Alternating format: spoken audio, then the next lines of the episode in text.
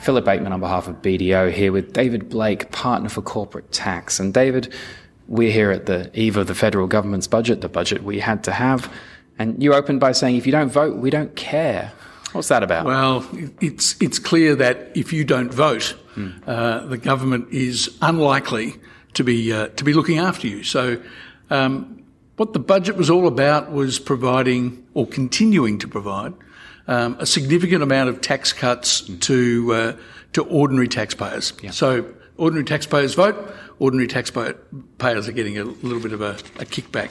Small businesses typically mm-hmm. Uh, they vote and uh, they're getting a pretty good, uh, pretty good hand. Uh, extension of small business write-offs, um, which really shouldn't be underestimated. They're, they're pretty important. Mm. Um, if You're talking about the thirty thousand dollar instant tax yeah, write-off being yeah, extended. The, the thirty thousand dollar instant write-off. I, I, I, I said um, earlier that um, back in 1991, when Hawke and Keating were trying to kickstart the economy, they were tinkering around with depreciation and investment allowances and trying to get capital investment started. And this is a really simple, targeted uh, incentive to get people uh, out there buying uh, plant and equipment and getting the, the economy going. So um, it's it now in its third year, I think, it, uh, and I've said for three years, I think it's a fantastic, uh, fantastic incentive. Not putting it around for five years because then somebody would get bored like a footy player, just well, bringing it out for one and extending well, their season. It's a, it's a little bit like the footy player who's mm. you know he's playing really well,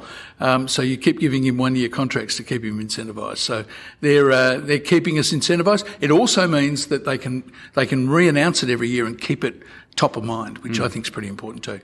So if you don't vote, mm. what happens? Um, so there's not much for uh, the big end of town. Mm. Uh, in fact, uh, they've uh, clearly highlighted they're going to be spending more money on tax avoidance. Um, and unfortunately, where that's largely focused is in high net worth individuals. Uh, hmm. Now they do vote.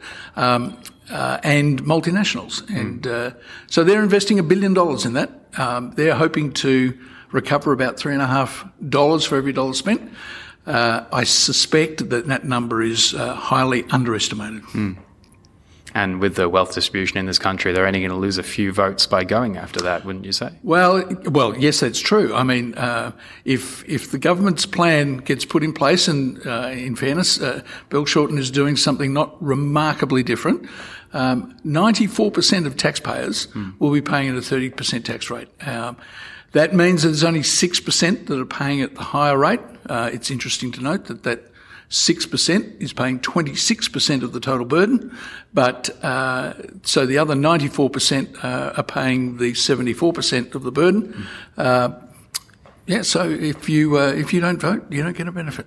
Yeah. So based on those numbers, is class warfare a bit of a furphy? well, no, class warfare is definitely not a furphy. Uh, if um, if you look at particularly the response from uh, from Bill Shorten tonight um, he's going to follow through on at least one of those tax cuts. Mm. But those that deliver the greatest benefit to um, to the higher income people, uh, he's not following through on that. Mm. Um, he's also planning to um, introduce a uh, well, not introduce, but uh, abolish, if that's the right word, negative gearing on particular properties. Mm. he's looking to tighten and reduce the concessions for uh, superannuation uh, for self-funded retirees. So there really is there really is a bit of a class warfare going on, mm. and it really is a, a bid for your vote, mm. is the way that I've looked at it. And in relation to the negative gearing, because I've been hearing for my whole life, as basically the media talks about my inability as a millennial per se, Gen Xer, yeah. to purchase a property, yeah. negative gearing being the bane of this. And you touched on the fact that it is a singular class, is a singular asset class that this is being applied to. Well, that's so. right, and it's it's more than that. It's it's only going to be applied to properties acquired after January 2020. Mm. So if I've already got a property and so who's not going to disenfranchise anybody who's already got the pile of real estate stock? Doesn't it disenfranchise me if I've already got one? No. Mm. If I negatively gear any other asset class, mm-hmm. if I negatively gear, if that's the right way of putting it, my business, um, there's no limitation. So mm. it it really is a very targeted um, and it does have all the hints of class warfare about it. Yeah, because yeah. you said there's no such thing as negative gearing deduction. No, there's not. What did you mean? Um, How is negative gearing not a thing? Negative gearing is a thing, but it's it's a it's a it's an invented term. Hmm. So um, it it basically seeks to describe that my interest deductions are more than uh, well put another way, my my income and my operating expenses, and the net of those is not sufficient mm. to cover my interest, yeah. and uh, therefore that's that's the term coined was negative gearing, right, as opposed to unbalanced budget. or as, as, in, as, in, living in the red, living beyond your means. Living beyond your means, and yeah. so um, the it's really another way of describing. Um, I'm not going to allow you an interest deduction. Mm. Um, now, uh, I'm not denied an interest deduction uh, on any other asset class. Mm. Um, it doesn't seem to me that it's equitable, mm. if that's the right terminology to use in tax. It's not equitable to identify a singular class of asset and say to those who invest in that class of asset, you're not entitled um, to that which anyone else is entitled. Because mm. I can negatively gear my deductions on shares. I can negatively gear my deduction on shares. Hmm. In fact, or my asset write-off as a small business. up, up, up, until not too long, uh, uh, yeah. up until the Shorten government comes in, I can also get a refund of my franking credits if hmm. I'm in that position. So it it does appear to be a little. Um, it, it's targeted at a group of aspirational taxpayers. Hmm. Um, it's not, as I understand it, the thing that um, is causing uh, young people not to be able to have access to homes. And if that was the case, mm. why would you only apply it to uh, assets acquired after January 2020? Yeah. And if that was the case, why does the negative gearing limitation, it's not going to apply to new houses? Mm. So there seems I can to be still invest off the plan yeah, to grow my Australian dream of so, owning many properties. So there's a there's a bit of uh, there's an there's an intellectual debate that's mm. not being fully played out. Well, that led straight into my next question. As you said, there's a lack of intellectual rigor, although these kind of things play out well in the media. What intellectual rigor would you be bringing to the conversation? What conversations would be good for the nation right now that aren't being had? what does our tax system, what should our tax, tax system really look like? Mm. And what does it really look like? So I said earlier tonight that we've had a lot of tax reform happening under our nose. Mm. Um, the the number of uh, or the highest marginal rate um, now kicks in at currently $180,000. When I started work, the highest marginal rate was 60%, mm. and it kicked in at $35,000. Now, most of that differential between 35 and 180,000 and the rate between 60 and now 45 happened in around 2007. Mm. Um, that was a staggering structural change to our tax system. And uh, I'm not sure that there's a lot of understanding or appreciation of the enormity of that change. Um, Tax reform is something that's spoken about very regularly in this country. Mm. I'm not entirely sure anyone really understands what it is that they're asking for when they're asking for tax reform. But um, it perhaps is more a conversation about our federation than it is about our tax system. Mm. So why do states levy payroll taxes, land taxes, stamp duties, yada, yada, yada? Um, and the federal government just does the income taxes and the GST. Maybe tax reform actually is a bigger debate. Mm. It's a bigger debate in as much as it has to deal with um, mining royalties, it has to deal with federation, it has to deal with a whole raft of things. And short grabs in the media, mm. um, dealing only with personal tax rates, is not really about it's not the debate we need to have. Hmm. Your experience when a government wins office mm. and then they've said all the things they need to do to get to the votes, mm. how do they actually go back to governing the country and doing sensible things on behalf of the citizenry? Well, if I was had been inside government, I might be able to answer that, mm. but I can't. But there, there's also an element that says that we're a little to blame for all of this. Hmm. Um, we are largely ungovernable. Um, most uh, elections are now decided by uh, very thin margins. And when you say largely ungovernable, do you mean we simply don't do what we're told? no, I think we don't allow the governments that we elect to do what um, we ostensibly have charged them to do. So. Uh, in relation to like Labor blocking the funding expenditure, well, even even just generally anything really. Even more fundamental than that, we we we force coalitions of uh, disparate parties together. Mm. So when Steve Bracks first got in in Victoria, he had to form an alliance. Mm. Um, when uh, when the Liberals got in, they had to form uneasy alliances. The coalition now has to form un, uneasy alliances with uh, with uh, the uh, Pauline Hanson's mm. group. They're a function of us not allowing governments mm. to do the things that we know we need governments to do. That's one thing. Two, we we commit them not to a three-year cycle, which is what we uh, used to do. We now commit them to the the monthly uh, opinion poll cycle. Mm. So we, as a as a as a collective group, mm. make it very hard for governments to do the things that governments need to do. So how does what does the government do when it gets into power? gee, I wish I knew. and it's interesting to me that we have such a partisan split between left and right because if everybody like if how do I know that I'm I want them to govern, you want them to govern. So how does it turn out that Australians kind of just split down the middle and we're not able to all vote in one direction to let them govern? Like, well, now I'm getting entirely outside of my my my sphere, you know, my proper sphere, but mm. um, my personal view is that um, we are a socially progressive, economically conservative nation. Mm and sometimes we mix up those two things. Mm. I think one of the clearest examples was the um, the same sex uh, marriage mm-hmm. debate, where clearly the nation showed that we were socially progressive, mm. um, but the nation also shows constantly that it wants strong uh, management of its of its finances. Mm. So we we want both. We yeah. want a little bit of left and a little bit of right. Um, that would then beg the question: Why isn't why don't we have a party that sits hmm. centrally? Hmm.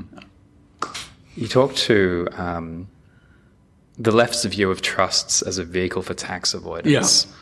Could you talk more to that, or it simply is a statement of fact? Well, uh, I'm not sure it's a statement of fact. What are they, so what are they missing? Well, it's not that they're missing something. It's just that there is a there's a fundamental distrust um, that um, the trust as a vehicle allows um, for more tax or less tax to be paid, which in common parlance would be tax avoidance. Mm. Um, so what uh, what the Labor government is proposing is that distributions must be subject to um, a thirty percent minimum tax rate, mm. um, and I understand that, but um, trusts are a legitimate vehicle for protecting assets, mm. and instead of focusing on the potential for tax avoidance, which I think is massively overstated, one ought focus on the, the rationale for, for a trust in the first place, mm. which is about asset protection. It's about passing assets down and, and, and alike. And whether we like it or not, many, many of our uh, farms and our small businesses mm. are run through trusts. They are a perfectly legitimate um, business vehicle, mm. and they ought to be recognised as a perfectly legitimate uh, vehicle um, instead of some artifice which is uh, nothing more than a, a, means to tax avoid, which is clearly what they are not. Mm. And you talked about reducing the quantum and frequency of superannuation contributions. Yes. What's behind that? Uh, well, one who is far more adept at uh, uh, matters of superannuation mm. than I suggested that the the changes that uh, the coalition announced were more about liberalising access to superannuation, mm. whereas the Labor Party's was more about uh, restraining and constricting um, access to concessions. It, it is a philosophical difference, mm. and um, uh, I think that that's almost where I can uh, have to leave it. It yeah. is a philosophical difference. Fair enough. And you talked about the foundation stone of the economy being a bank's balance sheets. And I was wondering if going after them post the Royal Commission, what's the implications of an Australia's lackluster revolt to the banks? Like if we go and well, go after these people with pitchforks, what's what's that going to do if that's the foundation of our economy? My my observation was that um, through the financial crisis, mm. Um, one of the things that was um, assisted Australia's economy staying uh, very stable through that was the strength of, and the four pillars of our of our big banks, mm.